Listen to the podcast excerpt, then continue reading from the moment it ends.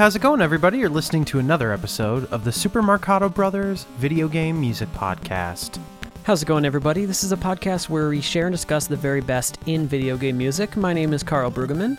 And I'm his brother, Will Brueggemann. This is such a fun and exciting topic for us, and I know especially for Carl, because today we're focusing on the music from Batman games. And I know growing up, Batman was your absolute He was my favorite man. superhero. I was gonna say he was my boy, but he's not a boy. He's he's he's a full-grown man. I adored Batman. Probably my favorite character growing up to play, whether it was toys. Um, just to imagine, uh, to dress up, all that fun stuff. I loved the movies, loved the cartoon. Now, did you ever rent or get any of the Batman games for the Sega Genesis? Yeah, I played the Batman game for the Genesis. Um, we we rented it. We never owned it, but it was so cool. I was always really excited whenever we were able to rent it. Um, but yeah, the movies, the toys, and the cartoon uh, were so huge for me. I watched the cartoon all the time, the Batman the animated series. Um, that was one of the things that got my imagination going the most, I will say, as far as uh, what's interesting about this character, the darkness that this character has, and maybe some of the humor as well. And that was the one of the first times when I started to really enjoy the character of the Joker, like Mark Hamill's take on the Joker, a lot more of a silly, kind of zany approach than something like Jack Nicholson did. Right, or Heath Ledger, for that matter. really all of the i mean I, I can't say enough about that animated series from the 90s all of those villains were just so imaginative and fun it's just one of the best cartoons i think of that decade Well, what I look forward to with this episode, and I think whenever you're discussing uh, a game series like this, which is a lot of titles that aren't necessarily connected, um, in the sense that some of these games were licensed. Uh, adaptations, I guess, if you even want to call them that, um, of the Tim Burton film Yeah, Batman. a lot so of- it- a lot of you know, today's the playlist, title yeah. screen and the likeness of everything is meant to capture that aesthetic. Yet some of the games, because the character of Batman not only gets public domain, but it is separate from the film licenses, which is this is what you get with superhero games. You can make a Superman game and it's not necessarily attached to the Richard Donner film. You can make a Batman game and it's not attached to um, any particular movie depiction of Batman, but some of these are. And so we'll even notice with the uh, original, kind of like what I think of the classic NES Sunsoft Batman, there was a sequel to that game, even though the first one was very much in line with the Tim Burton film, the sequel's kind of its own thing. it was its own story its own game not necessarily based on any particular movie and so they definitely had a lot of freedom uh, and we're excited to explore this character in this world uh, yeah i just absolutely love batman. There's something so special about the vibe uh, whether you're watching the movie or playing the games or watching the cartoon and this music all has a specific vibe. What i'm excited for is a couple of times when we might have some throwbacks later today of the old school the original batman very campy tv show. Oh, and so sure. that is something musically that every once in a while that pops up. Uh, what you guys heard playing in that was underneath the city from batman for the nes that was published by Sunsoft, came out in 1989, the same year, uh, at least in Japan, it came out that year, the same year as the film, the Tim Burton kind of reboot of the series. This is composed by Naoki Kodaka. The first kind of half of the playlist today is almost a Kodaka spotlight, so that's always a good time. Well, Will, should we keep going with the, the great Batman tunes? Yeah, the only other thing I want to mention before we get going here, as I imagine, you know, you could probably guess from knowing Carl and myself and sort of our emphasis. Part of it is, especially, you know, I feel like this playlist is more for Carl than for anybody else.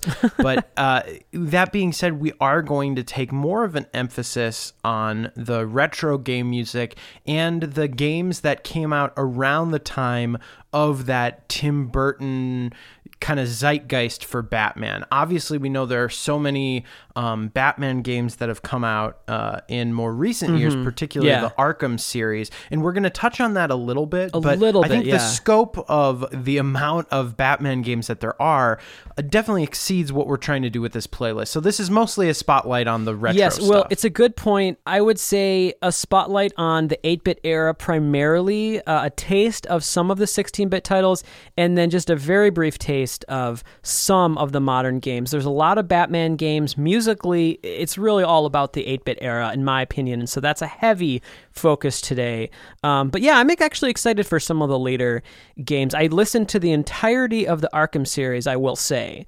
And so it wasn't because I didn't check it out. We are going to play one track from an Arkham game near the end of the episode. But let's keep going with the original Batman. Uh, like we said, we heard Underneath the City. Now let's move on to another from this first game. This is Laboratory of Madness, again composed by Naoki Kodaka. Let's check it out.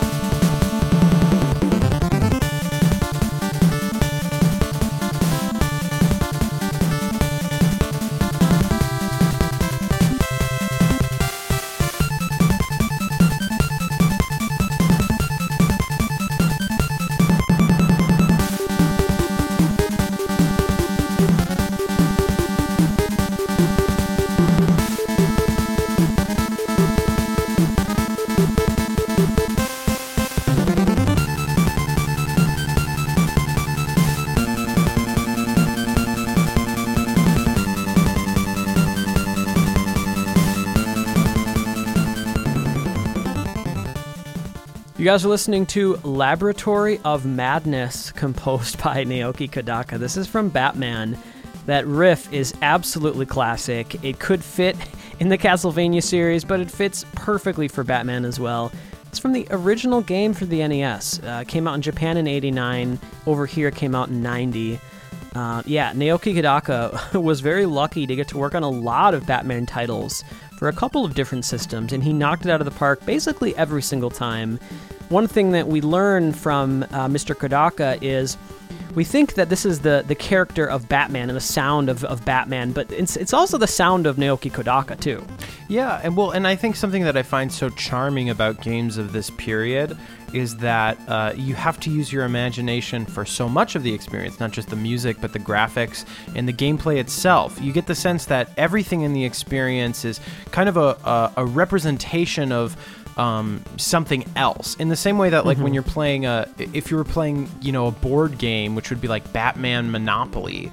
You know, you'd probably Do they have that? Place would be subbed for like the Penguin's Lair or whatever. But Yeah. everything is representative of, of something else. And early video games were that way, I think, to a large extent, which gave composers a freedom to not necessarily have to painstakingly capture the exact tone or mood from other forms of media. But what I think uh, Kodaka does so brilliantly with this game is I feel like he does all of it at once. First of all, I feel Yeah. like he taps in to the origins of kind of Batman music with you think of the TV show that's all about that sort of blues language. So he taps into that with this kind of riff. He That's also really taps point, into Will. what I consider sort of the darkness of Burton's aesthetic, not necessarily Danny Elfman's music in particular, but definitely just the, the vibe of the darkness movie. Batman. Yeah, the sort of um The coolness uh, and the darkness, Frank absolutely. Miller kind of style. And then you combine that with just a general video game late 80s style. Yeah, just rocking classic. It's just the best. Um,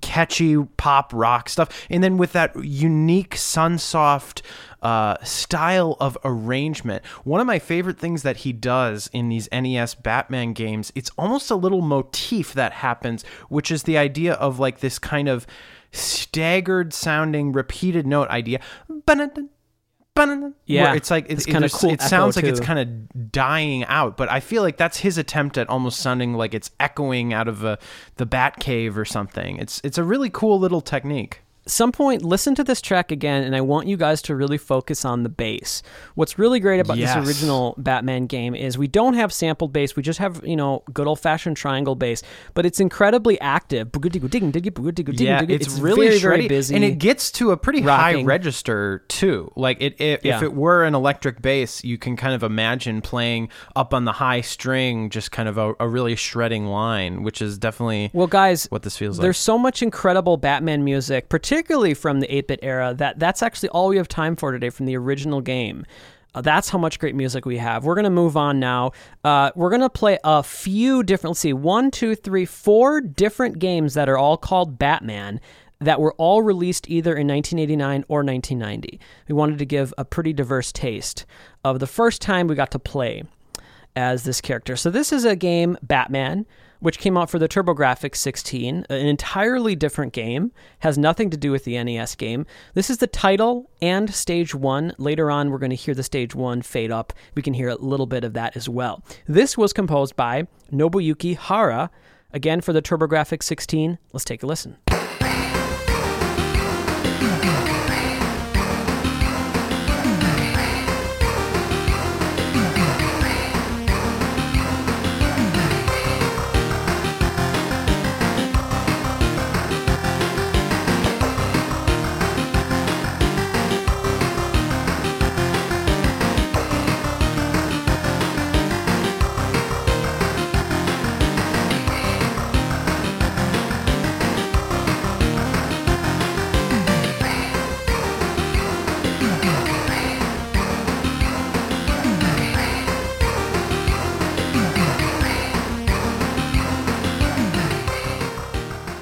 Well, we're going to fade down here. In a little bit, we're going to hear a taste of the stage one theme as well. This is composed by Nobuyuki Hara, who was a Sunsoft composer, someone that worked alongside Naoki Kodaka for a lot of uh, the work that Kodaka did.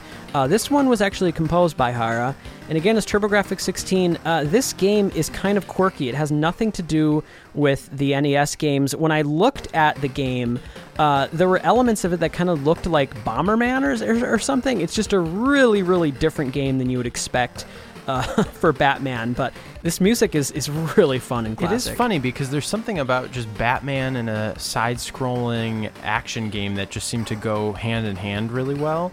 Um, but it, yeah, it is funny. I mean, there's a lot of I think types of gameplay that the character of Batman could inspire. What I really like about this piece of music is I feel like it's it really is aiming to do exactly what Kodaka was doing with the NES Batman title, which Yeah. is that it is that blend Especially the of- stage one theme we're hearing right here. Yeah. Yes, it's sort of rock darkness that has elements of the blues, but also it's like this would be at home in a Teenage Mutant Ninja Turtles game. This would be at home in mm-hmm. you know a, a lot of types of games. I mean, if you listen to the score lot to of like superheroes. Fester's Quest, the Addams Family game that Kodaka mm-hmm. did on the NES, it's like it's not all that different from something like this. there is this kind of sound of like I think a lot of these composers almost had the sense that it's like this is what video game music is. It needs to sound exciting and rocking and Yeah. catchy and appeal to I think the tastes of young people. But I think what a composer like Kodaka and Hara to some extent here are they're they're tapping into the character of Batman too. I think,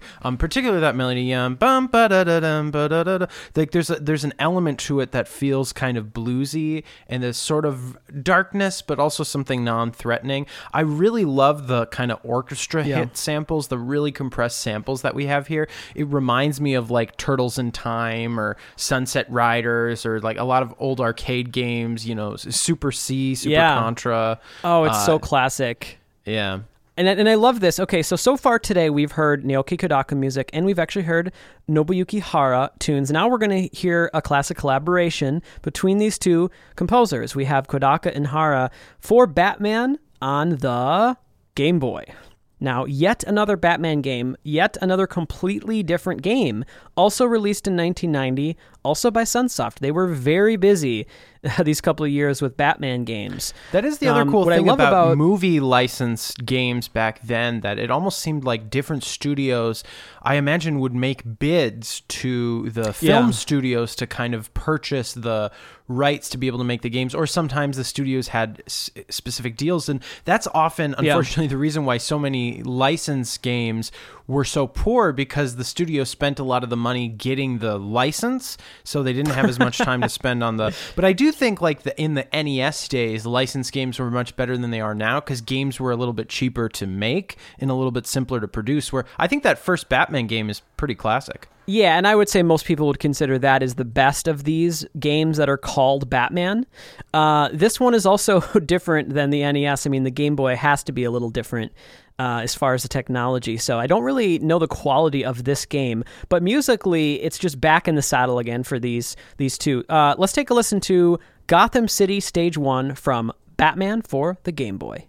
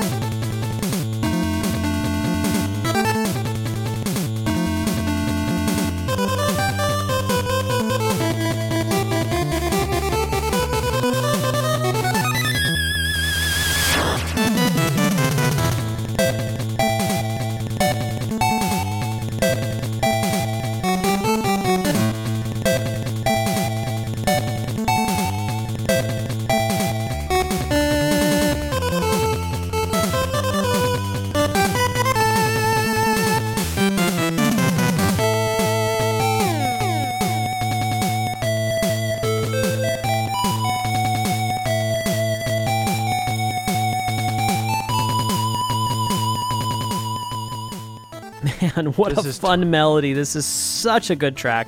You guys are listening to Gotham City Stage 1 from Batman.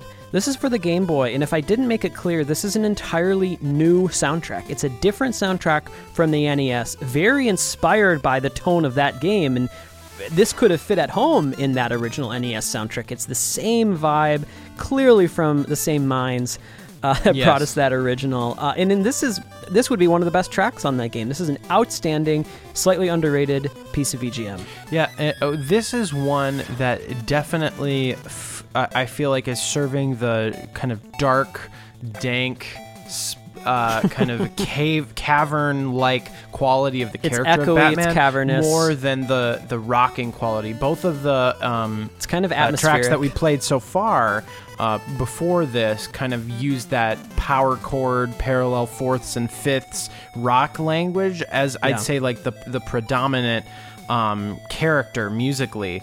And with this track, first of all, I love the chord progression. I like the way it goes to that um, minor, like flat six chord. It does two Yeah. things at once. Uh, it both devious, feels cinematic, but yeah, it also has this sort of swanky jazz blues quality to it. Well, Will, I had Um, this experience when listening to this whole series. When I got to the modern games, I guess I'll say the Arkham series, they the music did a really good job of capturing that darkness and capturing an, an area like the Bat Cave and that kind of atmosphere that we'd expect. But I really missed the sense of fun that these early games had, and it represents the era. Uh, I mean, there's just a little bit that a track like this can do to represent atmosphere, and I would say it's that echoing volume fade, that kind of a thing Yes. is very atmospheric for the Game Boy. But the overall piece of music is so fun. yeah, rhythmically, the um uh that that part that has that da da da da da that that's the same rhythm as um one of the main stage themes from Return of the Joker, which Yeah, I think comes out after this. Uh, but also my favorite part of this is that that particular just enough interval there, that dissonance, that bluesy dissonance, that feels like Batman to me, and it reminds me of the old-fashioned, you know, Batman. But there's also a darkness and like a hipness that I just I can't help but picture Michael Keaton. Yeah, I agree. I mean, for for the quality and the tone of these games, very simple games. You could say cutesy and maybe a little bit silly. The music fits it like a glove. I will say that the modern games they fit that like a glove too. It just happens to be a very different tone. And I was listening to a lot of It's the a different scores. kind of glove. Yeah, it's a different kind of glove. It's a modern glove, and I will say that it's not quite as fun, in my opinion. So let's move on to the last game that is just called Batman. Uh, on today's episode, we are going to have some other games, don't worry. This is for the Genesis. Batman came out in 1990, again by Sunsoft, and composed by Naoki Kodaka. Again, we're going to play three tracks from the score. It's one of the best Batman scores. I love it so much. Let's start off with Stage 2 Axis Chemical Factory.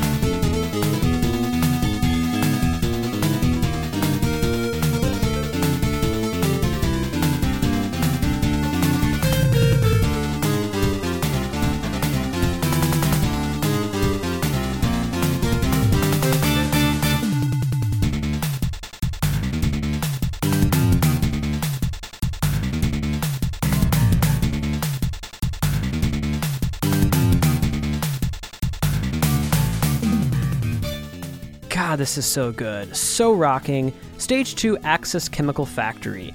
It's Kodaka being Kodaka, doing his thing. You know, he really has a similar style in some ways when it comes to rock, devious rock music to the Follin brothers. I would have loved to hear a collaboration back in the day between Tim Follin and Naoki Kodaka because they have a similar kind of dark, devious but fun rock style. Yeah, it, what I hear when I listen to the Batman Genesis score is, and I don't know if this is true, but I hear Naoki Kodaka having so much fun and stretching out a little bit.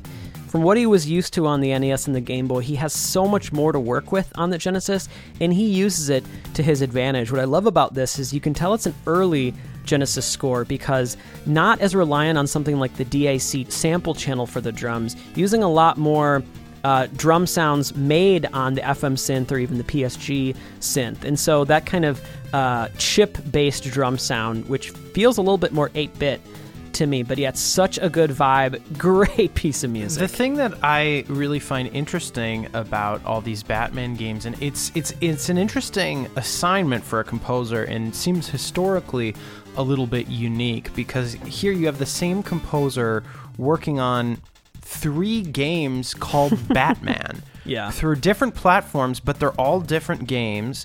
And they're all Yeah. it's all chip music.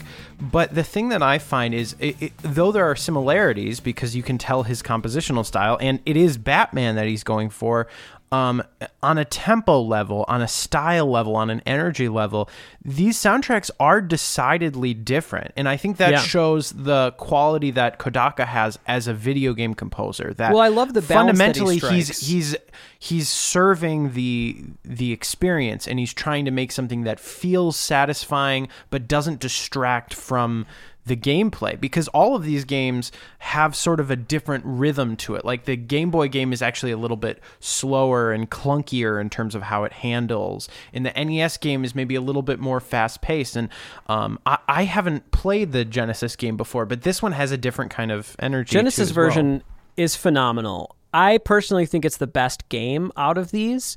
Um, I did so, like I said, we rented it uh, when I was pretty young, and you know, not surprisingly, we never beat it back then. But I played it later on an emulator and was able to to play the whole game. It's a really, really good game, and I think it probably captures the spirit of the character maybe more than. And it makes sense that it would be able to to be done on the Genesis uh, with a little more technology than, than the NES. But yeah, let's keep going. We have two more tracks from the Genesis. Let's play an outstanding boss theme. It's one of two boss themes we have uh, today. Actually, no, one of three. So that'll be cool. Let's take a listen to Boss Theme from Batman.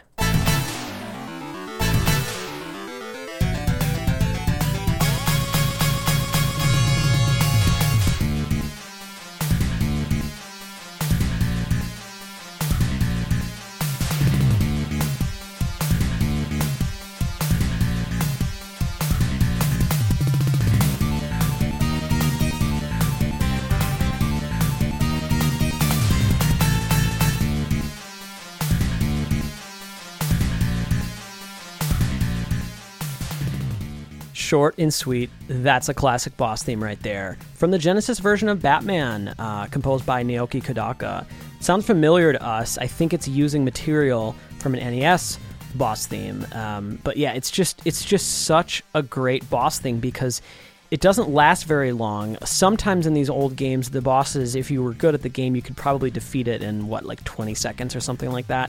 Uh, and so yeah, it's not going to necessarily overstay its welcome. Um, but yeah, it's really fun. I mean, there's a lot of boss themes from video games that are just scary and threatening and not something that you'd really want to listen to for very long. This is a boss theme that, if the boss does happen to take me a long time, I'm going to still be enjoying myself because this is just a really fun piece of music.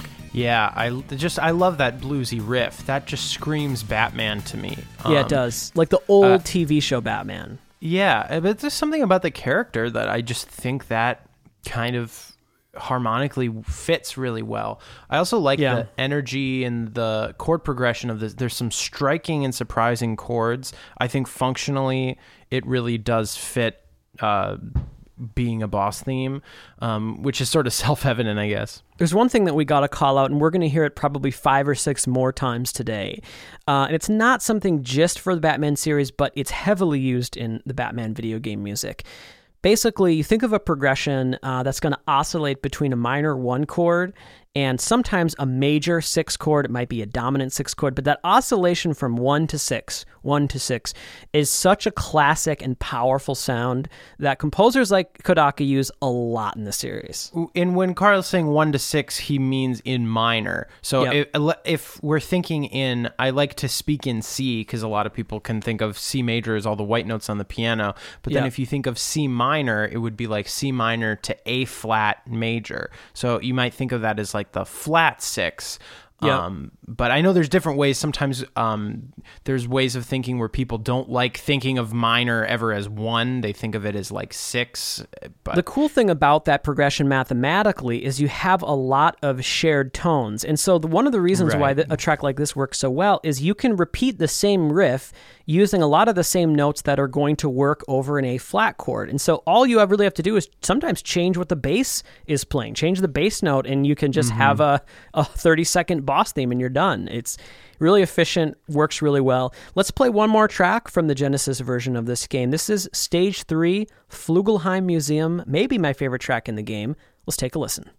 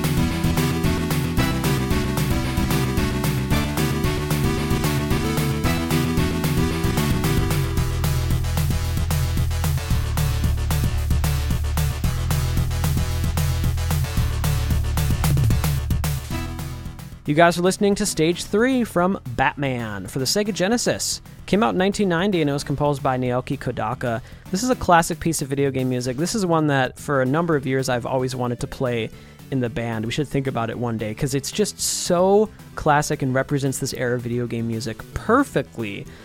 What I like about this track is we've said this before, but it does fit this type of Batman game, but not exclusively. I mean, this would work for a Castlevania game. This would work for a Ninja Turtles game. This would work for a, a Ninja Gaiden game. Almost any game from this era. From this- yeah. this would work really well. It's just, it's so classic and textbook. It is funny how uh, that just is. I can't even articulate why that's true, but I think there's something about the simplicity and the honestly how games back then were so much more difficult because they were a lot shorter, Yeah. and so they required I think more precision in timing. Um, and so Especially if you didn't have, uh, saving or warranted this like it had this like eye of the tiger quality to it where it's like you need to buckle up and you need some like gut busting rock music to score like this Yeah. insane The stakes are um, high action games. scene that's going to happen Guys, I couldn't be more excited to move on to maybe our favorite soundtrack in the series, Batman games, but also this week's track of the week. This is Batman Return of the Joker.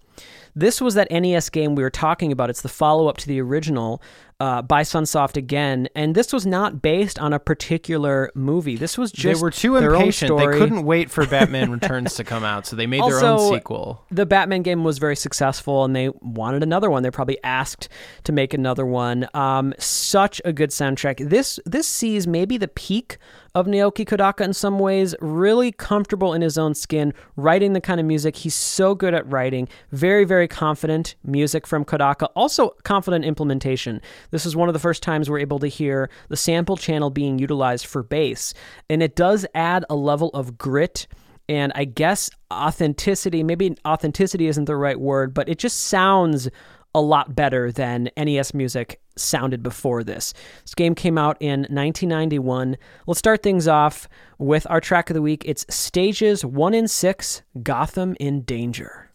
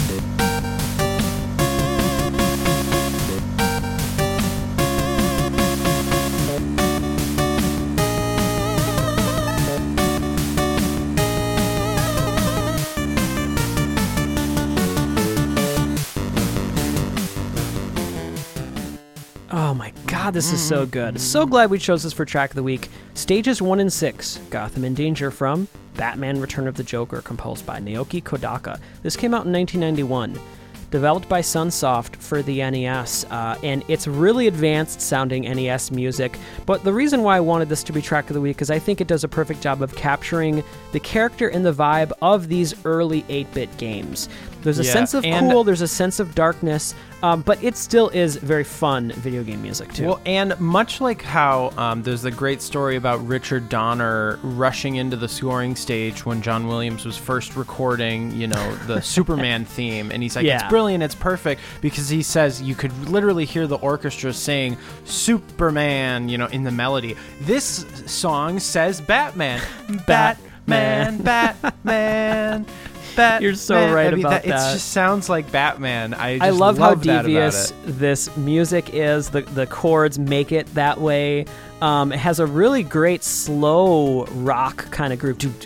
It's a very very cool uh, piece of music. And one thing that I, I think works very well about this kind of quirky implementation of the bass samples is you have this progression that you also have a lot not only in the Batman series, but that we've heard today. We heard it actually in Stage 3 Flugelheim, and we're hearing it again here. This progression, if you're in, let's say, C minor, we have C minor, B flat, A flat, G. Uh, kind of going down the scale, right? But what works really well about this is we have the a very low sounding C, a very low, even lower sounding B flat, uh, but instead of going even further down to A flat, then he goes up the octave to A flat. And something about leaping up the octave there, and especially with how the overtones sound on that bass sample, it does add an exciting and maybe a slight tense quality to it. I think that that happened to work really well. Yeah, absolutely. And this is, uh, uh, you know, Kodaka's music is harmonically adventurous, which is, I think, one It of the things that's so exciting about it. Uh, yeah, I really just I, I couldn't love this piece of music more. I- It's it strikes that perfect balance One of of, my being favorites. catchy, memorable, um, but also adventurous and does things that you might not expect. It characterizes the character of Batman. I mean, it's like all the wonderful things we've been saying about this music so far. This track has it, but it also has something extra. I mean, part of it is that polish of that. It's just so cool how they came up with that, you know, sampled bass idea Mm-hmm. On the NES is just really, I think, impressive. Well, But- Will, you know what else I love about this track? This, I believe, predates the animated series, but it has the same vibe that the music in in that cartoon series had. Uh, just enough of that darkness, that ominous quality, but it's also fun and maybe even winking at you at times. And that, that's that's the feeling that that animated series had. Um, one of the good cool things is once that series actually started, the 16-bit era video games were, were very influenced by them. I mean, there was literally multiple games on different systems called the you know the Adventures of Batman or Batman the animated series, and so there's a lot of games that would be then very influenced by the music Well, of that animated series, but just the show itself. It's a bit of an elephant in the room that we haven't talked about is Danny Elfman's incredible theme to Tim Yep. Burton's film, which though We might is hear much that later more of a guys. traditional orchestral march, it is different than a lot of this music. Mm-hmm. Harmonically, what makes that piece of music I think so scream Batman is first of all the use of you know a plethora of delicious minor chords but um, i think the other aspect of it is it does use a lot of that kind of third relation uh, third relationship that you were talking about here it's more of a traditional Yeah. diatonic approach in a lot of these tracks but um, I think part of the way that Danny Elfman captures the darkness of Batman is through a lot of kind of third relation chord progressions. It's so cool. We may hear that later today. You'll have to stay tuned to find out. Let's play another a couple of tracks from uh, this NES version of Return of the Joker. This is stage 2 2 and 5 2 Urgent Situation.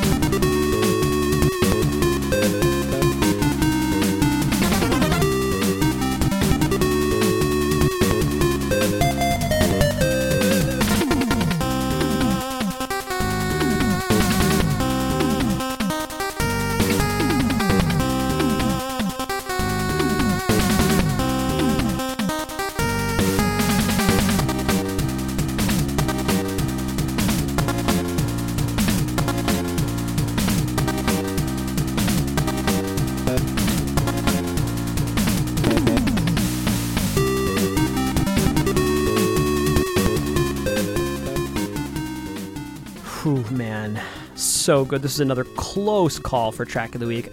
I think I love this track almost as much as the previous. It's so good. This is stages 2 2 and 5 2, composed by Naoki Kodaka. I would say that the implementation and maybe the range, the part of this bass sample is a little more natural than stages uh, 1 and 6. I think it just works incredibly well on this But this track. is also another example of that little repeated note idea that Yeah.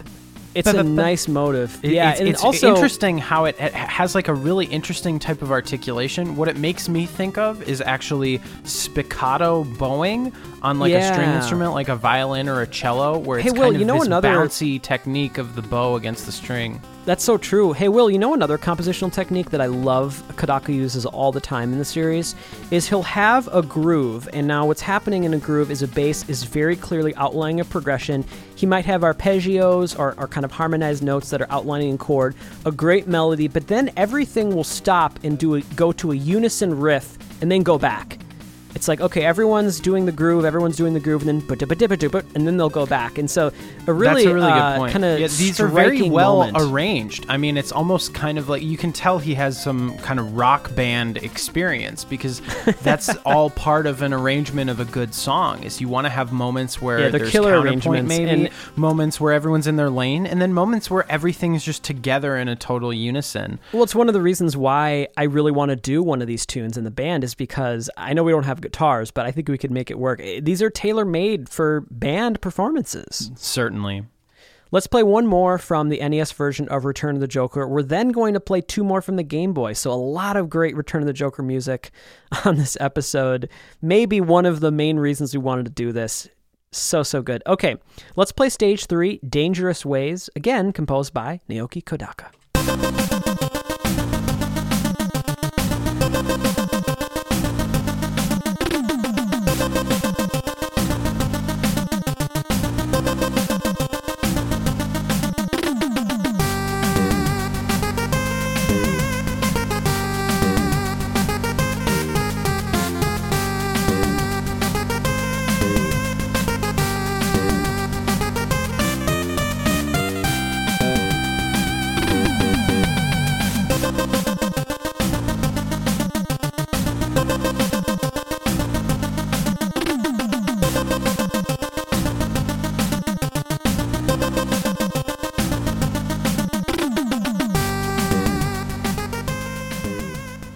Well, there it is again, folks. That relationship oscillation between the minor one and the flat six chord. If you're in C minor, you're thinking of the C minor chord to the A flat major chord. The intro of this song, that's all it is, is just going back and forth. Again, uh, a lot of atmosphere given with the volume. Uh, it's just incredibly effective old school video game music. In some ways, the NES at its peak as far as impressive sounding music. Yes, compositionally, it's, it's really good and it fits the character, but technically speaking, it's some of the best music ever heard on the system. Yeah, I couldn't agree more. I, I just love his I don't know the language that he created for these Batman games. It really is unique, and it's something that there's enough examples of it. It has its own style in the way that Mega Man and Castlevania yeah. and other series do, but I think it gets overshadowed by the fact that Batman as a series um, maybe has a little bit there's a lot more to it, I guess you could say, than just video games. I mean, it's such a yeah. mammoth kind of uh, thing in our pop culture. Well, as sad as it is to leave Return of the Joker for the NES, we're going to move to Batman Return of the Joker for the Game Boy. And yet again, this is the second time this has happened today. It's an entirely new game that shares the same title. It's again by Sunsoft. This came out in 1992, and it was composed by Manami Matsumae. Uh, and so, really cool to get some Matsumae tracks on this episode. And she did a really good job. Clearly, was tasked with carrying the torch of what Kodaka started with this series, and so she she I'm sure she listened to a lot of those scores and is kind of going for that sound, but she can't help but inject a little bit um, of her style into it as well, which I love. I think this is a great score too. Let's play stage one, the sewers.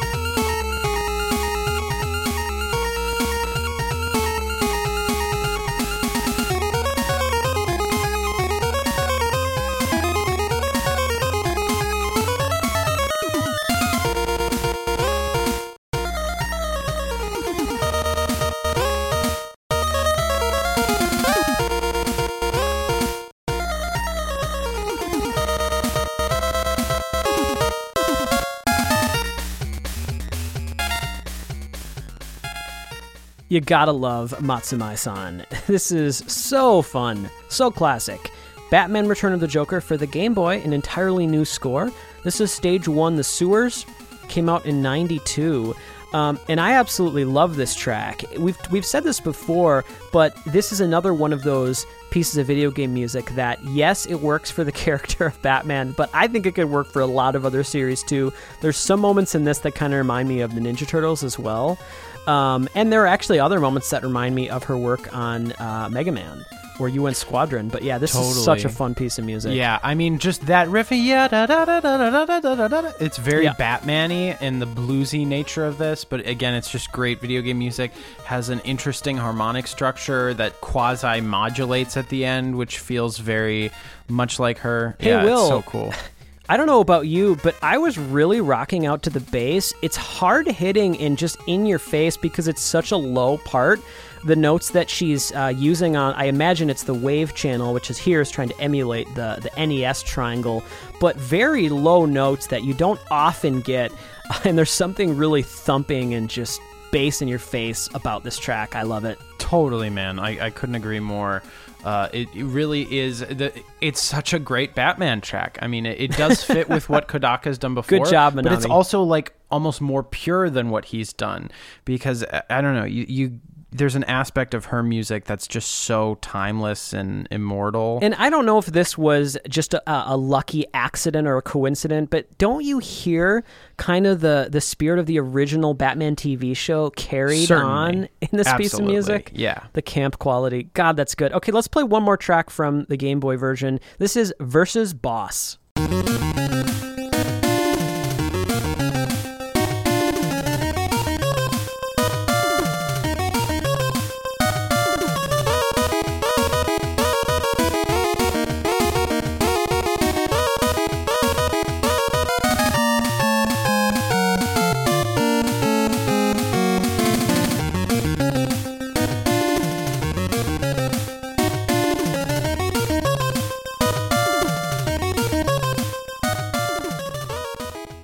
This is good.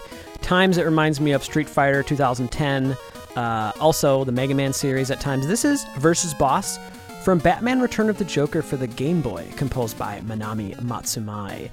Yeah, it's not a track that reminds me very much of the spirit of Batman, but I think it works really well as a boss theme, and it's just really well composed music. It gives me an idea, Will, if we ever were to play some of this music in the band, what might be fun is to arrange a medley of maybe three or four of our favorite melodies um, from the series because I feel like if we found a key that would work uh, well Right. for all of them, I feel like Right, you could this make is one an- that's so short, but this one would need to be a part of it because it's so freaking Right? catchy. Like even if we just did Manami's Mm-hmm. Batman tunes or something, yeah. But like if we could combine this with that uh, Return of the Joker um, Yeah. theme, that would God. be super awesome. I mean, we could limit it to just being Return of the Joker material, and it could be incredible. Well, guys, I was looking on my playlist here on the artist tab, and it made me smile that we're going from two Manami Matsumae tracks to two Takashi Tateishi tracks. It's true. We're moving on to Batman Returns for the NES. Um, and for a while, this was miscredited, was not credited to, to Tateishi san. And so it's great that this finally is now. This is a Konami game. This is after he left Capcom and moved to Konami. It came out in 1993. That's a year after the movie Batman Returns came out. Um, I did want to give some shout outs to some pretty good Batman games for the 16 bit era. Musically, sometimes there was good stuff. It did. Uh, some of it didn't make our episode, so I just wanted to give it a shout out. This same name, Batman Returns for the SNES, had some pretty good music that I liked. Um, Batman the animated series for the Game Boy had some good music that I liked. Um, I also liked um, some of the stuff from Batman and Robin and Batman Forever, both uh, games composed by Tim Follin, actually, um, for I believe the PlayStation and the, the MS DOS, if I'm not mistaken. Those were just some of the titles around this era that I also enjoyed. So let's move on and play two of these tracks. So classic. I'm so excited to play this. This is stage theme one from Batman Returns.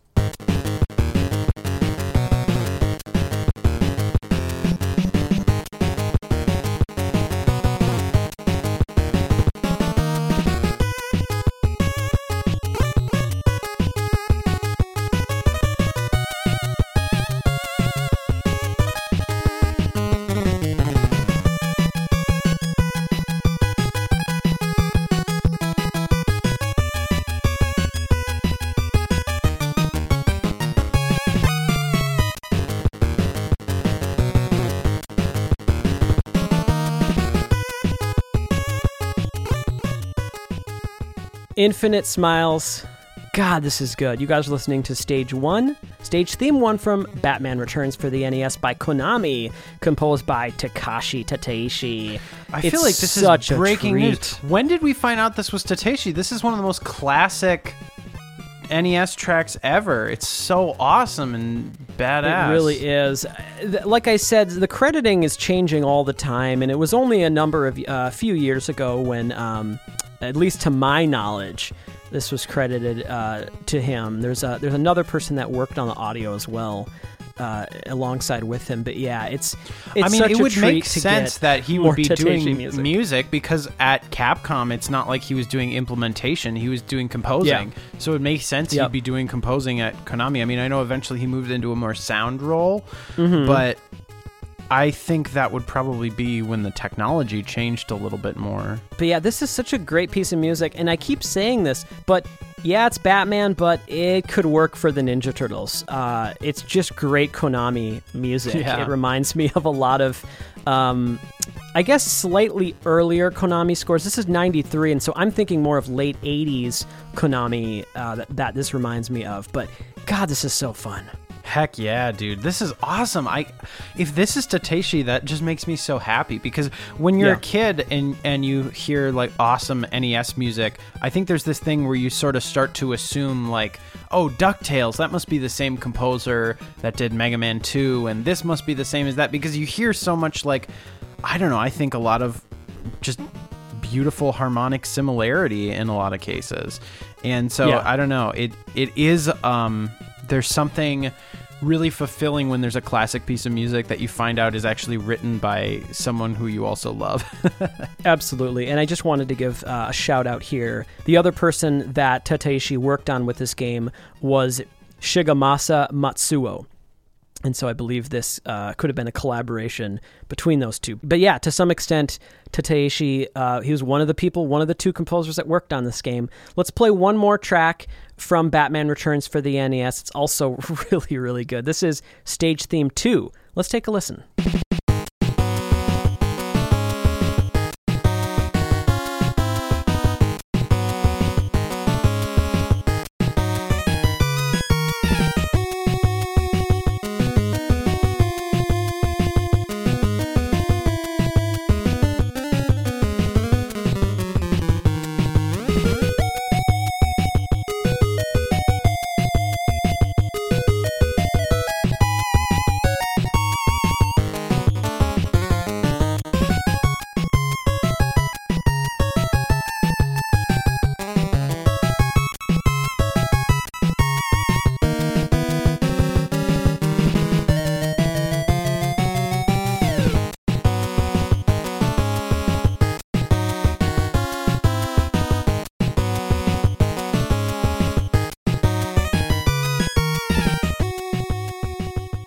Just the best. This is such an amazing playlist. It's just an embarrassment of riches. I'm having a blast today. This is stage theme 2 from Batman Returns for the NES. Um, and it's composed either by, maybe partially by, Takashi Tateishi. Also, Shigemasa Matsuo was involved. And I think one of the reasons why for so long this went uncredited to him is the official credits that I see list only sound designer, doesn't list composer. Uh, so I think these two people clearly were the composers as well as the sound designers, but maybe that's one reason why um, it, it was never uh, brought up. Another thing is apparently originally in the credits, it's not listed as Takashi Tateishi, it's listed as G5 Tateishi, which is some silly uh, nickname, which is another reason why for years it probably Right. went uncredited to him. But I'm glad we know it now. This is so classic. It, he is an interesting person because for a long time it was like, oh, he only did Mega Man 2, and then slowly Yeah. we find more things that he More did. things get unearthed, right? and just like so much awesome stuff. It's like, oh, Yeah. it's such a treat to find that out. Yeah, I mean, one of the cool things um, about this score is I love hearing Takashi Tateishi composing for a Konami game because you can definitely hear a difference in the style. I guess I would say it's slightly darker.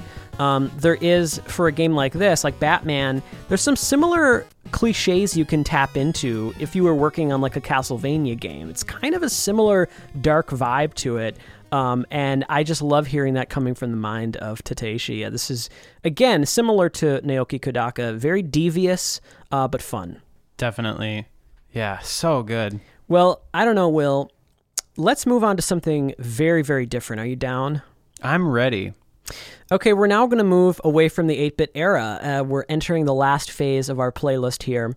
And before we leave the 90s, uh, we wanted to play one track from the 16 bit era. I gave some shout outs. Uh, a lot of 16 bit Batman games that I'm sure some of them are good games. Well, we did a Genesis one, didn't we? Uh, we did a Genesis one. That's true. Yeah, that is true. I, I always forget because it came out in 1990. So, but yes, we we've already done uh, one Genesis game, so that's cool. Let's do one more. This came out in 1995. It was published by Sega. I believe it was developed by either an American or European company. Composed by Jesper Kyd. Actually, this is The Adventures of Batman and Robin. This is a pretty wild score. Um, I will say that Jesper Kyd really pushes the boundaries of Sega Genesis music. It sounds outstanding from a technical perspective. It's basically like a dark, demonic rave score, is how I would describe it. It has to be um, the developers of this game, they just must have asked for that because it's such a specific and interesting choice. And then the entire score has the sound very dark and ominous and threatening and sometimes listening to it you kind of feel like you're going to lose your mind Um, but it's it's cool. Uh, nice change of pace. Let's take a listen to an edit because it's a very long piece of music. Uh, Big Boss from The Adventures of Batman and Robin.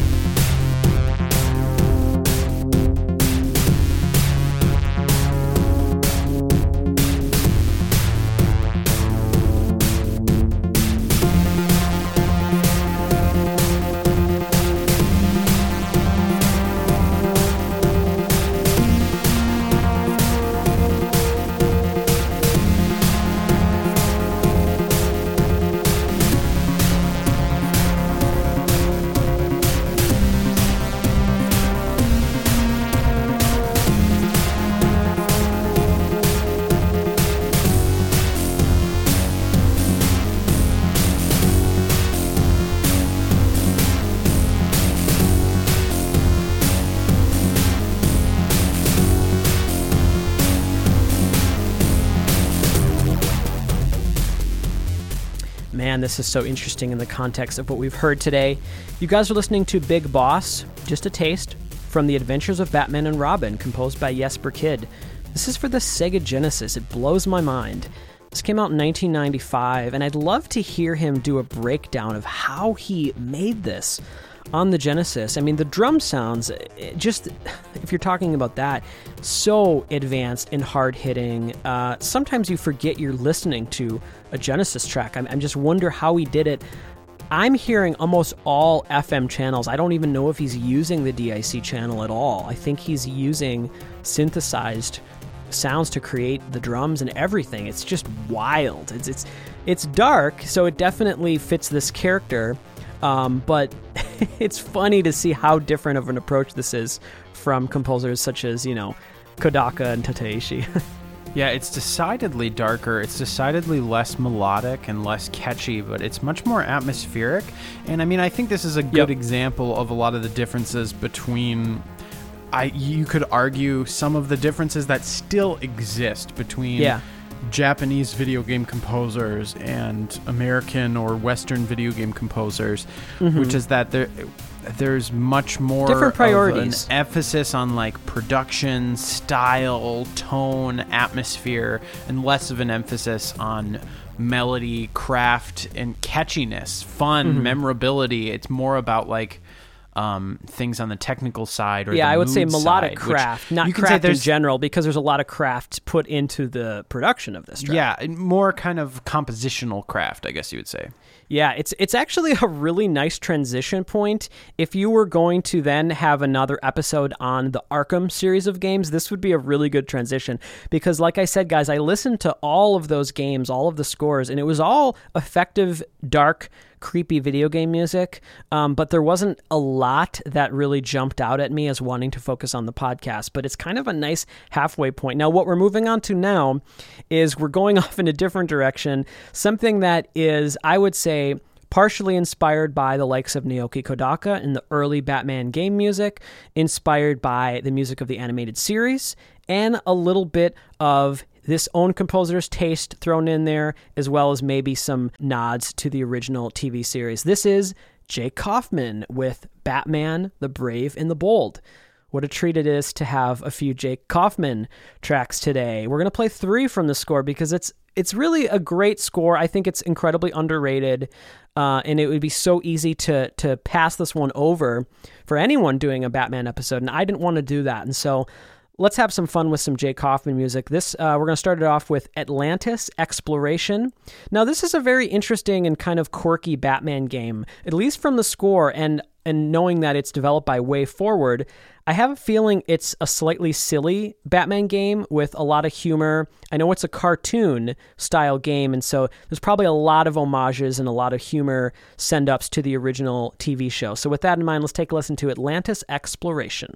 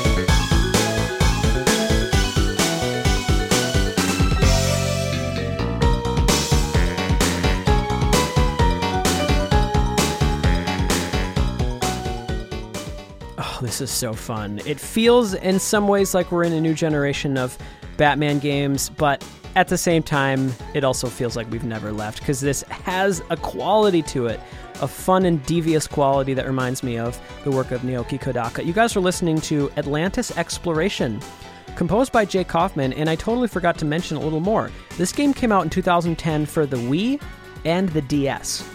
Um, and so, yes, we are jumping ahead pretty extremely in time here, but this is so fun. I love there's also kind of like a secret agent kind of vibe to it, too. Yes, absolutely. Uh, it's funny. It's very different than a lot of Jake's music, but Yep. like his other stuff, it's pretty freaking good.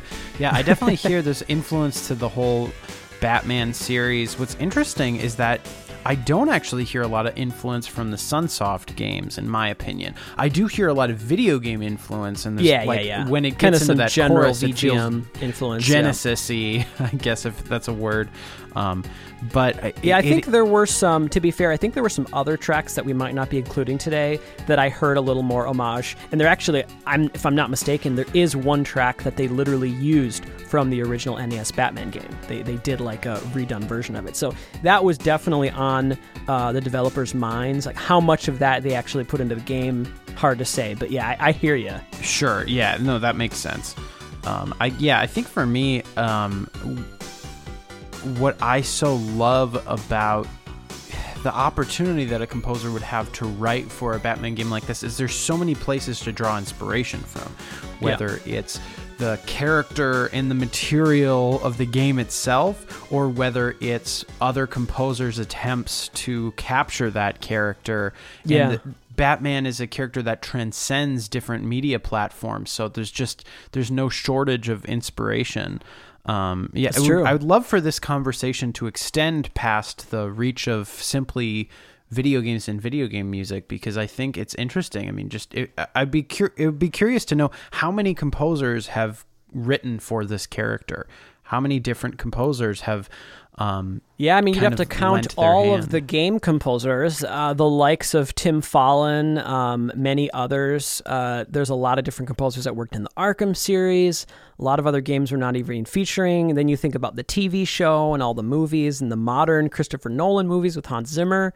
There's a lot of a lot of people have touched. Uh, and there's like the this world. Batman versus Superman. Um, but Yeah, then that's also that's true. Uh, Danny Elfman actually did that, which Yep. is kind of crazy. Well, let's play another track from The Brave and the Bold. This is Gotham, composed by Jake Kaufman.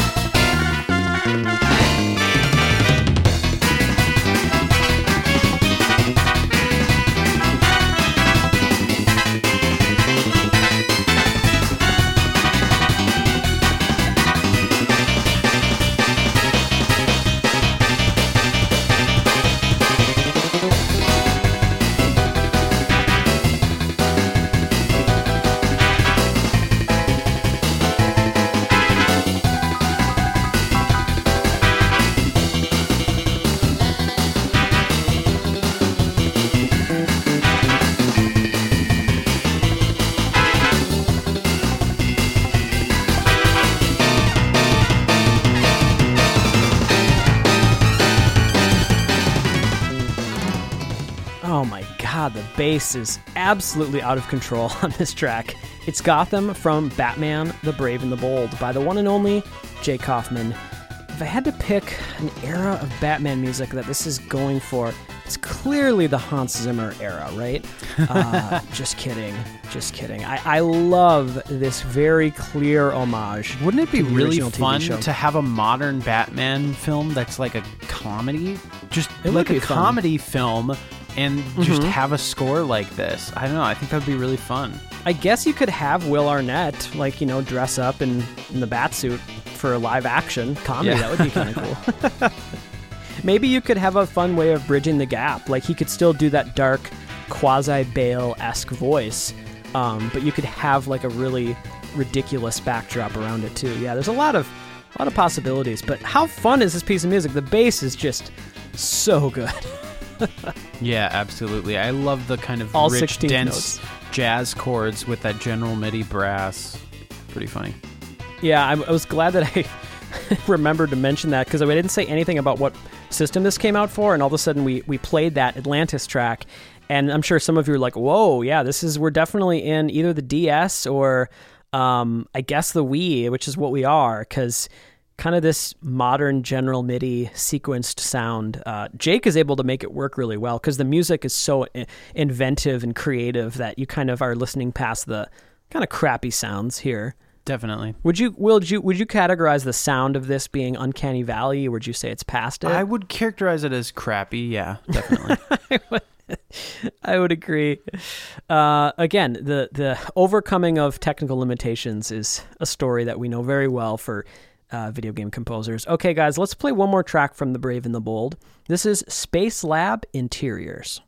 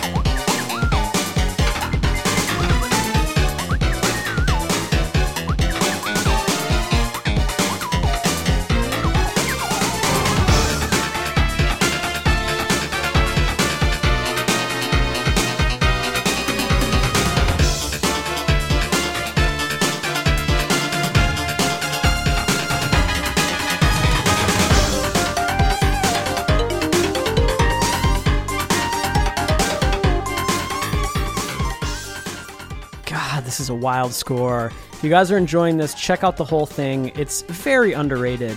This is Space Lab Interiors from The Brave and the Bold by Jake Kaufman. And this is a really fun track because he's also mixing in some FM synth uh, on the bass. Definitely a Genesis vibe there.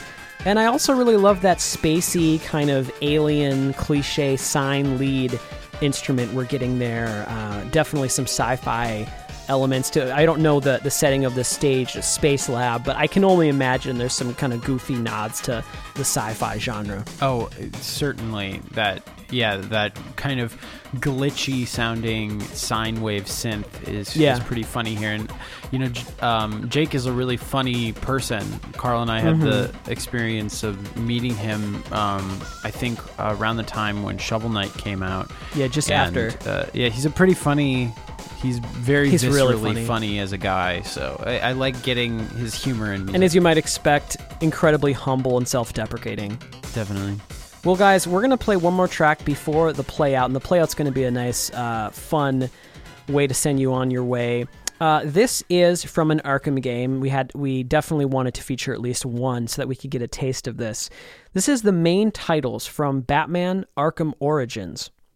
Uh, now, I don't know if this was the best game in the series, but I will say score wise, it was my favorite because I listened to all of them, and this is the one that I enjoyed the most. Uh, this one was composed by Christopher Drake. Game was published by Warner Brothers and it came out in 2013. Let's take a listen to the main titles.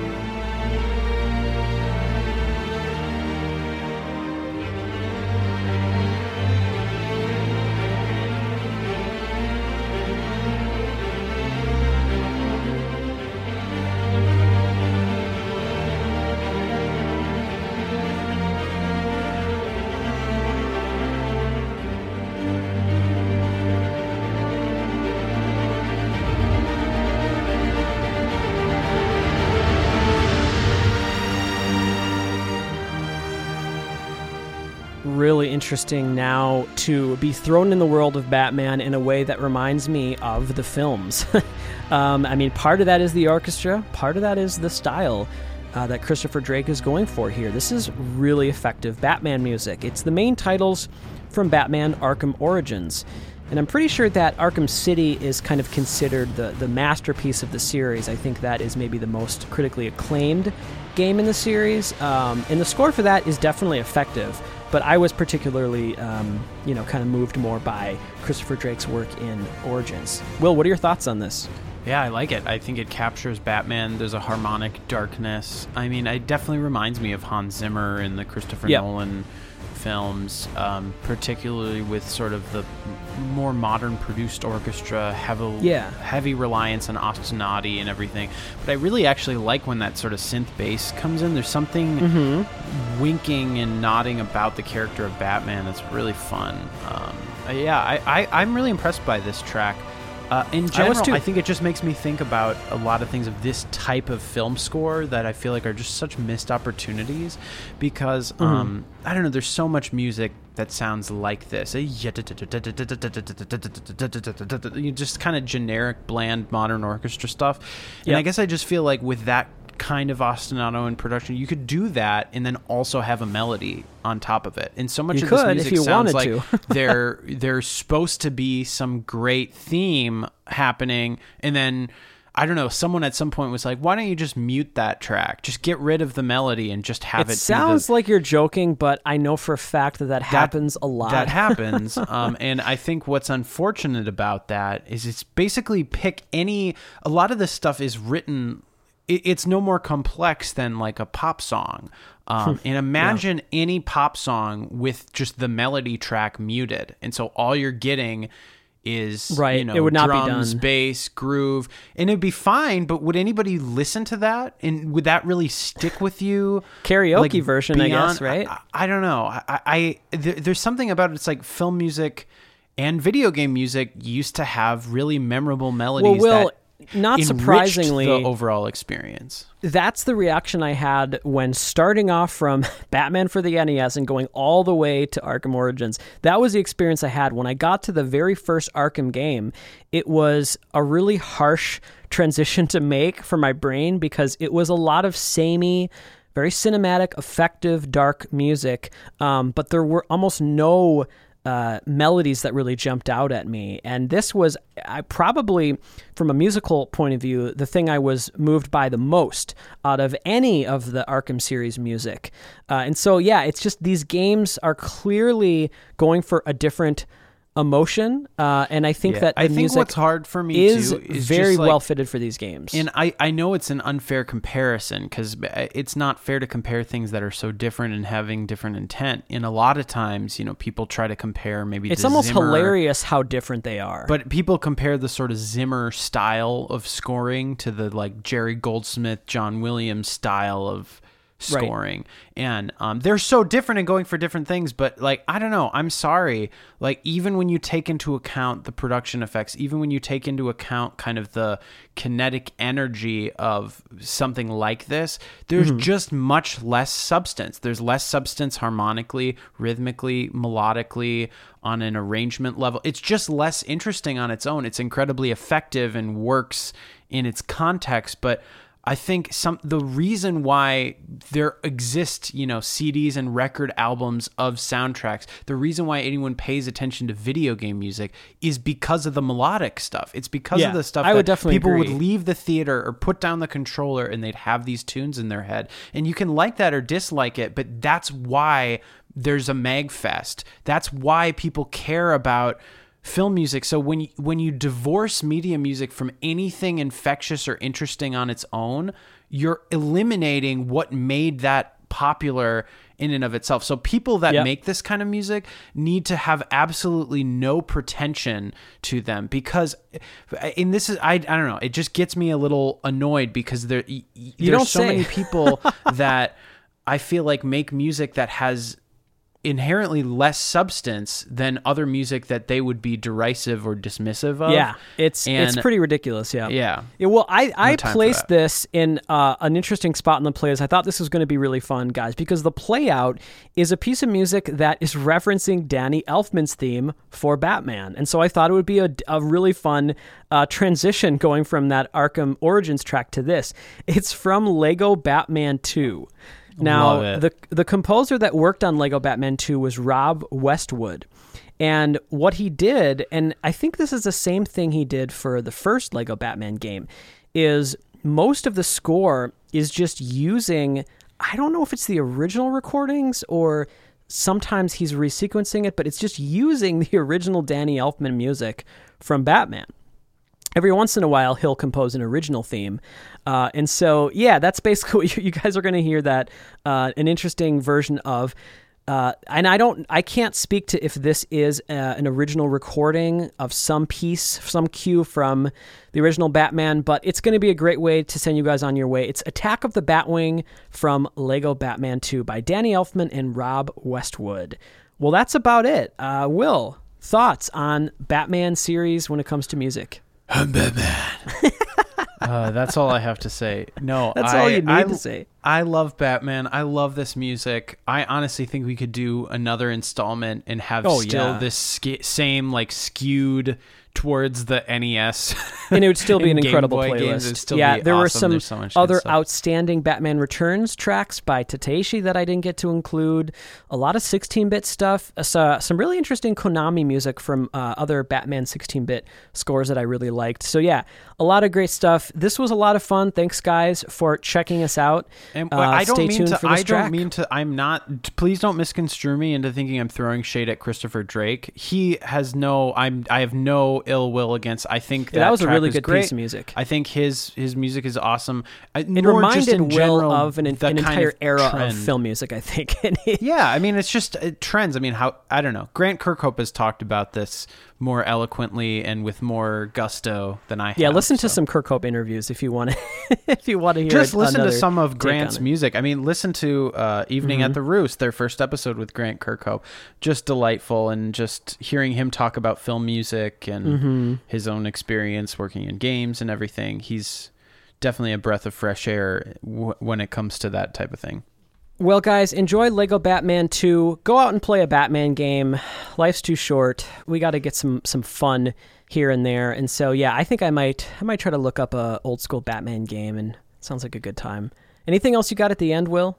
Yeah, just um, go to uh, marcadonet.com to check out Yes. all of the other shows on the Mercado Brothers podcast network. Uh, we have Heroes 3, Adventures in Asian Cinema. We have Underscore, a podcast about film music. And we have an evening at The Roost hosted by our good friends Stephen and Brian Kelly. Uh, Lots of entertainment for you guys. uh, At the time we're recording, they only have one episode out, but it's possible when this comes out, their their second episode. I think they're um, trying to shoot for every other Saturday uh, for Right. release. Um, so yeah, stay tuned for that. If you guys didn't know or if you missed it last episode, uh, we did mention it in the episode, uh, but it was actually a video episode. So if you wanted to look at our ugly mugs as we're talking and grooving out to video game music, you can check that out on our YouTube channel. We're going to do that every once in a while. I think that's about it. We're going to get out of your hair. My name is Carl Brueggemann. And I'm Will Brueggemann. Have a great week, everybody. Peace out.